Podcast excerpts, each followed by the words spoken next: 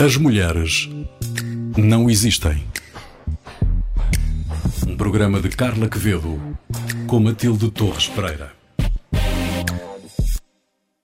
Este é um pequeno passo para uma mulher, mas um grande salto para a humanidade. Sejam bem-vindos a mais um As Mulheres Não Existem. Daqui quem vos fala é Marissai Melo. Comigo tenho, como sempre, a Carla Quevedo e a Matilde Torres Pereira. Olá, Carla. Olá, Matilde. Olá, Maria. Olá, Maria. Hoje, com um programa muito ligado às ciências e às mulheres, claro, no meio científico, vamos por isso receber uma cientista exploradora, é mais do que isso, teve um importante papel em associações que acreditam no poder feminino, na ciência. É a Filipa Botelho Muniz e vai estar connosco já daqui a pouco. Fique connosco para ouvir e fica agora também com a memória que hoje nos trazes, Carla. Recordamos 13 mulheres americanas do projeto Mercury 13, que treinou mulheres americanas para serem astronautas, certo? É verdade. É verdade. Desta vez não vamos recuar muito, vamos só até ao início da década de 60, numa altura em que os Estados Unidos e a União Soviética estavam a competir para pôr o primeiro homem no espaço. Uh, não se falava na altura de mulheres astronautas, mas acontece que em 1960, uh, 25 mulheres que tinham tido experiência como aviadoras, não a pilotar aviões de guerra porque, porque não, não lhes era permitido, elas não podiam fazer isso, mas como instrutoras de voo. Uh, estas mulheres eram escolhidas para se submeterem a uma série de testes para eventualmente integrarem um projeto espacial. Esta ideia partiu de um médico que, está, que, esteve envolvido na seleção dos astronautas para o projeto Mercury, e daí o nome, que depois foi dado a este projeto uh, feminino. Este projeto Mercury aconteceu em 1959 e o médico chamava-se Loveless. Quis testar se as mulheres tinham as mesmas capacidades do que os homens uh, para eventualmente uh, participarem num projeto desta natureza e irem ao espaço. O que aconteceu foi uh, surpreendente até para o próprio médico, uma vez que estas mulheres tiveram resultados nestes testes que eram muito rigorosos e muito, uh, muito longos uh, e muito, muito cansativos. os resultados foram excelentes e até, em alguns casos, melhores do que os homens tinham tido uh, quando foram escolhidos Elas para, estavam, no para fundo, mais do participar. que aptas, não era, Carla? Muitíssimo mais, mais do que aptas uh, para participar. Este não era um programa secreto, foi uh, inteiramente financiado com, com fundos privados, não era um projeto da NASA e, portanto, como tal, também não foi terminado pela NASA, não é? Uh, quando quiseram passar a uma terceira fase de testes, implicava a utilização de umas instalações na, na Flórida, umas instalações militares. E quando chegou a essa, a essa parte uh, mais da autorização governamental, o projeto foi parado, enfim, interrompido, uh, interrompido para sempre. E, e, quando isto aconteceu, uma das participantes uh, neste, neste programa decidiu ir a Washington reclamar junto do Senado Uh, foi recebida pelo Kennedy, foi recebida pelo Lyndon Johnson, uh, e acabaram estas mulheres por ir a uma, a uma comissão, responder a uma, uma daquelas comissões, uma subcomissão no Senado uh, sobre discriminação de género. Durante essas, essas audiências, um dos testemunhos, curiosamente, partiu de uma mulher, de uma mulher que estava envolvida no projeto, não como participante, não era uma das 13, mas era uma das fundadoras uma das financiadoras também, e foi ela que acabou por, por prestar declarações que, que acabaram por resultar no fim no fim do projeto, que veio por ordem presidencial até. Apesar das mulheres terem uh, mais do que, do que capacidades e mais do que uh, estarem mais do que comprovado, mais do que comprovado que, que teriam capacidades para, para irem ao espaço, isso não aconteceu. Entretanto, os russos puseram uma mulher no espaço, uh, uma Valentina Tereshkova, em 1963, e os americanos acabaram por, por, fazer isso só em 1985, sendo que em 1983, digo, e só em 1995 uma mulher finalmente é a primeira a pilotar o Space Shuttle, porque uma coisa era participar numa missão uh, ao espaço, outra coisa era pilotar. Pilota o, o, Space Shuttle em 1995 e é ela que faz uma homenagem a estas, estas mulheres, a estas Mercury 13, que afinal mereciam, porque eram todas muito boas, eram todas aviadoras muito experientes uh, na guerra, embora tenham participado na Segunda Guerra Mundial, mas não como uh, pilotos de guerra, participaram numa missão específica em 1944, uh, transportando aviões e não em combate, não é? Portanto, não tinham essa experiência que era um requisito uh, para os homens uh, astronautas. Uh, mas de resto era a mesma coisa, ou até melhor. Há um pormenor engraçado que é que uma, a mais velha destas 13 tinha 41 anos e tinha 8 filhos e conseguiu submeter-se a estes testes que eram assim uma loucura, super exigentes fisicamente. Uhum. E depois outra coisa engraçada é que a NASA durante muitos anos não fabricava uh, fatos de astronauta num tamanho que fosse eh, bom para uma mulher vestir. Então, às tantas, a desculpa da NASA era que, ah, também para que é que servia ter uma mulher astronauta? Não teria nada que vestir. Em 2019, estava programado um passeio no espaço, seria feito só por mulheres, que teve que ser adiado não sei quantos meses porque ainda não havia fatos ao tamanho das mulheres que iriam participar, pois lá conseguiram. Mas era só assim um pormenor engraçado, foi Sim, a priori nem, nem, pensariam que eventualmente fazia sentido estarem a produzir fatos para uma mulher vestir. Recordamos cientistas e por isso mesmo já está connosco, a cientista que hoje fala connosco. Bem-vinda, Filipe Botelho Muniz. Olá, Filipe, bem-vindo ao programa. A Filipe, além de cientista, mais do que cientista, é aventureira, exploradora, é alguém que deixa sempre uh, a curiosidade levá-la uh, para o próximo passo. Estudaste para ser cientista, estudaste em universidades de topo. Uh, a tua curiosidade já te levou a vários países, a várias universidades. Já estiveste na Inglaterra, já estiveste na Austrália, nos Estados Unidos, na Itália, na Suíça. Podes-me descrever um bocadinho este percurso e qual é que foi o fio condutor deste, deste percurso? Claro que sim. Obrigada, Matilde, pela, por esta entrevista. Então, eu sempre tive, desde adolescente, a curiosidade de perceber o corpo humano. Queria perceber como é que eu ficava doente, como é que eu recuperava, o que é que se passava aqui dentro que me fazia estar feliz e não estar feliz, e estar em forma e não estar em forma. Então uh, decidi estudar bioquímica. Queria mesmo uma aventura fora de casa e então aos 17 anos comecei a preparar-me para ir viver para fora e a fazer candidaturas para a Inglaterra. E depois de ter estudado bioquímica e perceber como é que o corpo funciona aqui dentro, pensei, eu quero mesmo aprender a curar uh, doenças e fazer as pessoas terem uma vida melhor. Da primeira vez que tive coragem de me candidatar a, um, a melhor universidade da Europa, pronto, e candidatei-me a Oxford. E fiz lá a farmacologia porque queria aprender como utilizar as drogas para fazer as pessoas se sentirem melhor. E lembro perfeitamente de estar no, no mestrado e pensar: mas calma, eu aqui só estou a tratar sintomas. Eu quero mesmo é curar as doenças da raiz. Então eu tenho que estudar mais. Eu tenho que agora estudar imunologia, porque tenho que aprender a como é que o sistema imunitário vai uh, nos ajudar a, a progredir. Então fui estudar imunologia para os Estados Unidos, para fazer doutoramento. Depois dos Estados Unidos, acabei por voltar para a Europa, para trabalhar na indústria farmacêutica, na Suíça, e depois comecei a descobrir outras formas de cuidar do corpo, além de, da parte científica muito, muito expressa.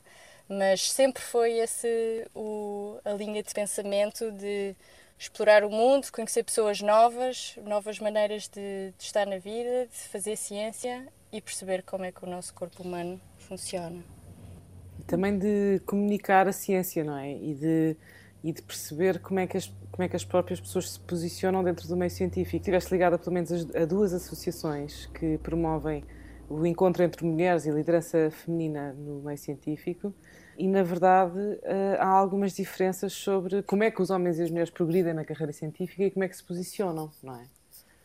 Estas associações ajudaram-me a perceber que, tanto a nível científico como a nível uh, pessoal, eu percebi que a progressão na carreira tinha muito a ver com a capacidade de networking, com a capacidade da pessoa se expandir, de conhecer pessoas novas, de falar sobre o que gosta, de, de não ter medo de dizer o que, é que, o que, é que eram os meus sonhos.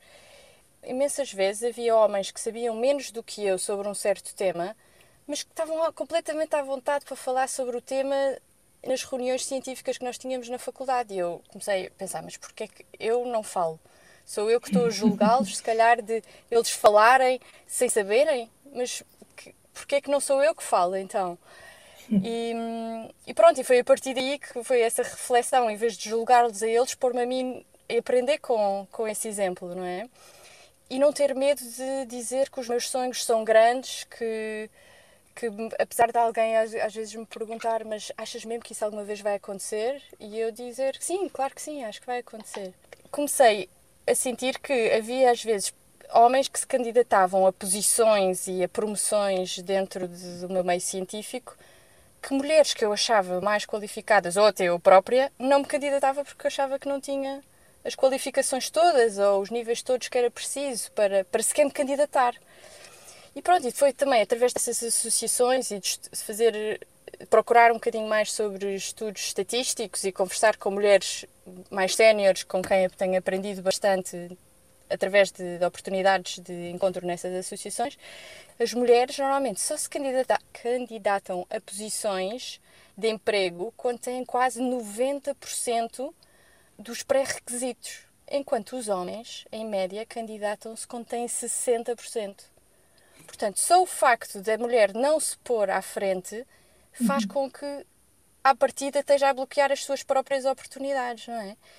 esse estímulo de não só julgar a sociedade por ser eh, virada à volta dos homens, é perceber quais as razões e as motivações psicológicas também que as mulheres podem utilizar para se expandir, não é?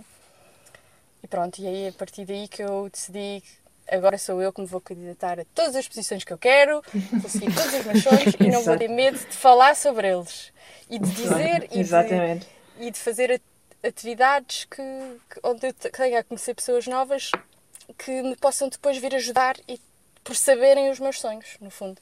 E tu, em 2020, quando instalou a pandemia, tu qualificas-te como hum. nómada digital, esta nova parte desta nova tribo global que, a partir do trabalho remoto, passa a poder trabalhar em qualquer sítio.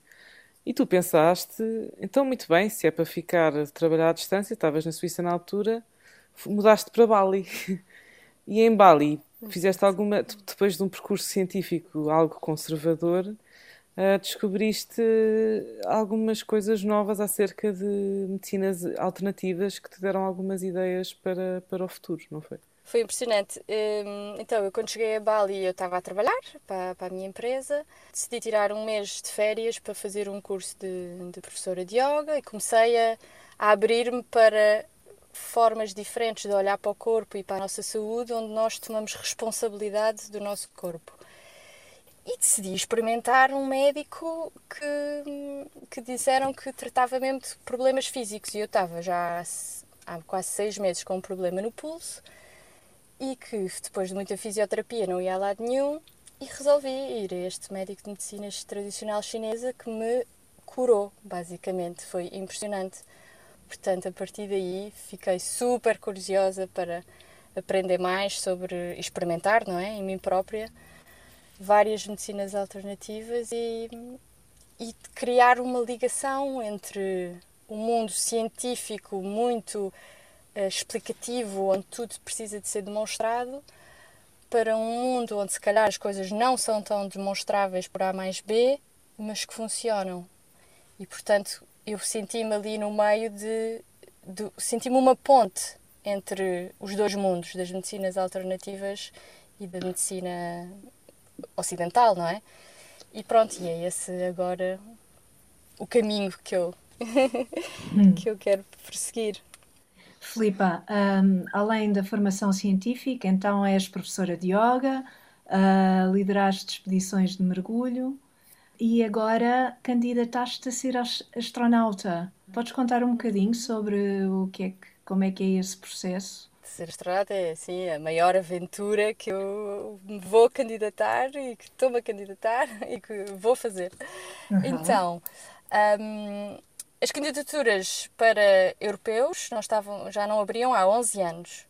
Portanto, sempre uhum. foi um sonho que eu tive, mas que, pronto, era sempre aquilo um bocado vago. Para a candidatura agora, uh, o primeiro passo que eu já fiz foi fazer, passar um dia inteiro no, no Hospital das Forças Armadas, em Lisboa, uhum. a fazer testes uh, físicos que são equivalentes a ser piloto de aviões particulares. E passei esses testes todos e agora vou ter que submeter a, a candidatura até ao final de maio do meu currículo e de uma carta de motivação. E pronto, e a partir daí começa um período de um ano e meio de seleção dos quatro astronautas permanentes e dos 20 que vão ficar de reserva. O seu for passando as várias fases, só saberei em outubro de 2022. Uhum. Até lá, há várias fases de testes de cognitivos, testes técnicos, testes de personalidade, testes físicos eh, de resistência e depois já há de haver a fase das entrevistas. A última entrevista é com o, o diretor-geral da, da Agência Espacial Europeia mas eh, alguns dos requisitos, pré-requisitos são ter ah, formação sim, sim. científica e em mergulho também, portanto, essa tua, esse teu uhum. percurso também... Eh, o que é que é preciso para, para, para se quer poder fazer a candidatura que eu vou fazer? É, além dos testes físicos que eu já fiz, é preciso ser ou cientista ou engenheiro, engenheira, sim. Uh, é preciso ter o um mestrado, e é preciso ter três anos de carreira científica pós-mestrado ou seja, de trabalhar no laboratório ou de trabalhar na, na área em que a pessoa foi formada. Além disso, é preciso falar duas línguas ou mais, pronto, eu falo quatro. Não é preciso ter experiência de ser piloto de avião, uhum. mas é uma vantagem, claro, e é uma vantagem também ter experiência de mergulho ou de espeleologia porque no fundo são ambientes muito confinados e claustrofóbicos, uhum. não é? Exato. Exatamente. Uhum. uhum. E, e uma das coisas que eu fiz entre as minhas várias formações científicas foi eu tirei seis meses para me tornar uma mergulhadora profissional. Trabalhei em centros de mergulho e em Sesimbra na, e também nos Açores. E, e, depois fui também para a Austrália onde fiz expedições com biólogos marinhos que estavam a fazer estudos específicos nas universidades e também com o governo australiano. Fiz expedições na, na Grande Barreira de Coral e na Papua Nova Guiné expedições normalmente de uma semana a um mês iam variando e pronto, e com isso tenho algumas centenas de mergulhos que me dão essa, como é que se diz, uhum. esse, esse extra à candidatura. Tu, quando estavas ligada àquelas associações de liderança feminina, uhum. conheceste a primeira mulher europeia a ir para o espaço, a Claudie Agnaré. Como é que foi esse sim. contacto? Ai, foi espetacular, sim, é incrível. É uma mulher daquelas que quando entram numa sala sente-se a energia e a presença super eh, forte e super eh, inspiradora. Eh, o background dela é como médica e depois, além de ser médica, quando começou o processo de candidatura para astronauta, achava que não sabia o suficiente, então foi fazer um doutoramento, além de ser médica. E, e depois, quando foi selecionada, disseram ok, decidimos que para ti o melhor é ires treinar para os Estados Unidos, porque é um ambiente bom para ti. E ela disse: Não, não, eu apaixonei-me, casei-me, tenho o meu marido também é astronauta, está a fazer os treinos na Rússia. Eu não quero ir para os Estados Unidos, eu quero ir para a Rússia. E então ela passou os próximos 5 anos, se não me engano, 5 a 10 anos, eh, nas preparações na Rússia, onde vivia com homens, só homens russos, numa base militar. É uma mulher que ganhou uma estaleca de estar rodeada de homens impressionante. Ela disse que a certa altura na vida, quando depois de, de estar reformada de astronauta, que lhe ligou uma vez o presidente de França e disse-lhe: Olha, gostava muito de te propor seres ministra para a igualdade do género. Nós temos muitas iniciativas e queremos mesmo criar um ministério à volta deste, deste tema. E ela disse: Ah, não, olha, agradeço muito o convite, mas eh, de facto acho que há outras pessoas que são mais preparadas para esse tipo de função, não é o que eu quero fazer, não, não, há, não, não acho que seja a pessoa indicada. Mas olha, adorava ser ministra da Ciência. Ao que o presidente claro. responde: Ok, combinado, começa na segunda-feira. e, e ela aceitou. Alguém que sabia o, o, que pedir. Exatamente. Exatamente, exatamente. É dizer o que nós queremos na altura certa. Sim. Então, e com estes passos todos de, de, deste processo de candidatura para astronauta, tu acreditas que há uma possibilidade real de um dia vires a entrar no espaço? Acho. Acho, acho não, eu sei que eu vou para o espaço. não sei como é que eu claro. sei, mas eu sei que vou. Porque há vários fatores. No, também o facto, sinceramente, hoje em dia, como existe uma pressão tão grande de igualdade de género, o facto de ser mulher eu sei que vai ser uma vantagem. O facto de não ser de um, de um país onde já existem muitos astronautas, que é França, Inglaterra, Alemanha, Itália, também ajuda. E tenho a idade certa também, porque há muita gente que se calhar estava mais ou menos na idade certa há 5 anos, mas não havia candidaturas. Portanto, há aqui uma série de fatores que, que se conjugam. Que... Exatamente. e há outro, e há outro Filipa, que tu dizias há bocadinho, que é não ter medo de dizer que os meus sonhos são grandes. Acho que esta é a principal lição que tiramos, que tiramos todos aqui desta conversa, não é? Obrigada, Filipa. Obrigada, Obrigada, por ter estado connosco. Obrigada e boa sorte. E boa sorte. Obrigada. Carla e Matilde, tivemos, tiramos aqui uma grande lição, não é, de motivações que as mulheres podem usar para se expandir e que podem e que podem garantir que assim conquistarão com certeza os seus sonhos e parte das motivações que nós podemos utilizar para nos expandir vem também das vossas sugestões. Carla, tu trazes-nos hoje um documentário da Netflix que conta então, a história de que falávamos no início deste programa. Exatamente. Uh, conta precisamente a história do Mercury 13 eu destaco apenas um episódio e que tem que ver com uma mulher que foi mencionada pela Matilde. Havia uma destas, uma destas uh, uh, astronautas potenciais, era a Janie Hart, que era uma aviadora muito experiente. Tinham milhares de horas de voo uh, e eram instrutoras de voo, enfim, todas estas mulheres tinham muita experiência de aviação e de pilotagem. E era também mãe de oito filhos, lá está.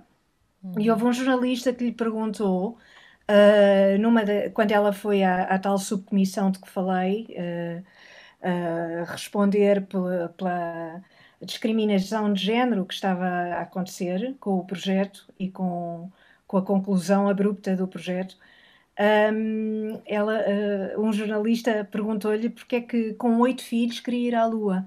E ela respondeu: se o senhor tivesse oito filhos, também ia querer ir à Lua. Portanto, é boa. E, isto vem no documentário, é muito engraçado. Aliás, o documentário é engraçadíssimo. Uh, e se quiserem saber mais sobre os testes que faziam, exatamente qual era a natureza dos, dos testes, e aqui a Filipa falou-nos muito sobre o muito, mergulho exato. e sobre, sobre todos essa, toda essa experiência. E um dos testes era precisamente estar imerso num, num tanque de água uh, à mesma temperatura em que tudo estava à mesma temperatura, a água, o ambiente da sala, tudo à mesma temperatura do corpo. O que é que isso, o que é que isso faz? Faz com que a, a pessoa deixe de sentir uh, que existe. Uh, o que era uma, uma experiência muito libertadora para as mulheres e que os homens, curiosamente, não suportavam ficavam com uma ansiedade brutal e elas libertavam-se, o que também é muito interessante ver. Isso está tudo no documentário. Muito bem. Matilde, tu do teu lado trazes-nos um livro, Os Luminares. É um livro que tem vagamente a ver com este tema do espaço. Pega em temas de ligar. É um, é um romance muito bem construído e pega, e pega em temas ligados à astrologia, não, não como eh, astrologia no sentido, se calhar, quase, astrono, quase astronómico, quer dizer, usa, usa posicionamentos de estrelas, etc., para ir construindo a narrativa. É um romance, é um romance enorme, é assim mesmo uma história aventureira e passa-se durante a corrida ao ouro na Nova Zelândia, no final do século XIX. E é um romance que é também um mistério, com personagens todas elas muito bem construídas e que lê-se lê para chegar ao fim, porque é de facto. Uh, é um bocado aquele ambiente de Nova Zelândia, vindo, fim do mundo, personagens um bocadinho uh, que estão a fugir de qualquer coisa ou que, têm, ou que estão à procura do ouro. Uh, mas essencialmente é uma, é uma história muito envolvente e por isso Já foi publicado há uns anos, mas eu sei que está traduzido para português e, e, e penso que, que, é uma boa recomendação. Val, valerá com certeza a leitura. Se não tiverem paciência para ler, porque é um livro bastante grande, há uma série também na HBO com esta história, embora deva dizer que a série não é tão boa. Não faz jus. A série não faz jus ao livro. Muito bem.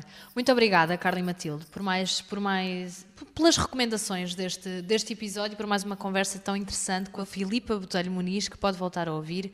Um, sempre que quiser, acedendo à RTP Play, ao Spotify e também ao iTunes. Recordar que As Mulheres Não Existem é um programa de Carla Quevedo com a Matilde Torres Pereira. Os cuidados técnicos do episódio de hoje foram do Gonçalo Lopes. Espeço Maria Saimelo. Até ao próximo As Mulheres Não Existem, um programa sobre mulheres para ouvintes de todos os géneros. As mulheres não existem.